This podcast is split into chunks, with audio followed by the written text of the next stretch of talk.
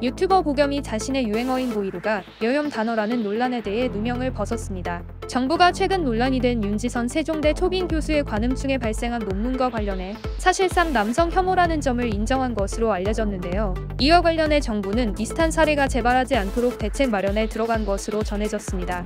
보도에 따르면 한국과학기술단체 총연합회는 지난달 4일 국회 임혜숙 과학기술정보통신부 장관 후보자 인사청문회 당시 하오나 국민의힘 의원의 발언이 담긴 회의 록을 발췌해 학술지 관련 국회 지적 사항이 있어 공유한다라고 명시했죠.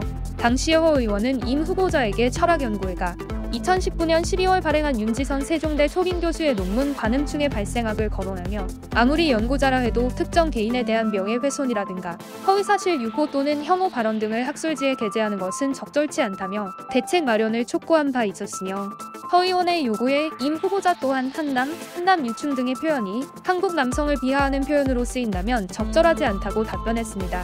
현재 교육부가 과총을 통해 유사 사례 방지 공문을 보내는 한편 과총도 조사 결과를 토대로 모니터링에 들어간다고 전했습니다. 한국연구재단은 당시 윤지선 교수의 소속이던 바클립대 민원을 이첩해 윤리 위반 조사에 들어갔으며 조사 결과는 10월 중순께 결과가 나올 예정이라고 합니다.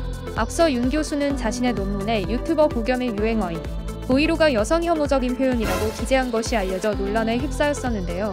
보이루에 대해 유튜버 보겸은 자신의 이름과 인사말을 섞어 만든 표현일 뿐 여성 혐오와 관계없다며 명예훼손으로 윤 교수 등을 고발하겠다며 반발했죠. 이와 관련해 윤 교수는 MBC 라디오 김종배의 시선 집중에 출연해 유튜버 보겸이 저를 고소하겠다는 협박을 지금 몇 달간 계속 지속하면서 온라인 오프라인 집단 사이버 공격을 조금 더 주의를 더 초발시키고 있다며 저를 고소한다면 당당히 맞대응할 예정이라고 전했습니다. 그러나 이번 결과로 윤 교수의 논문이 남성 혐오라는 것이 확실하게 인정된 만큼 그동안 억울함을 호소하던 보겸은 명예를 되찾을 수 있을 것으로 기대되고 있습니다.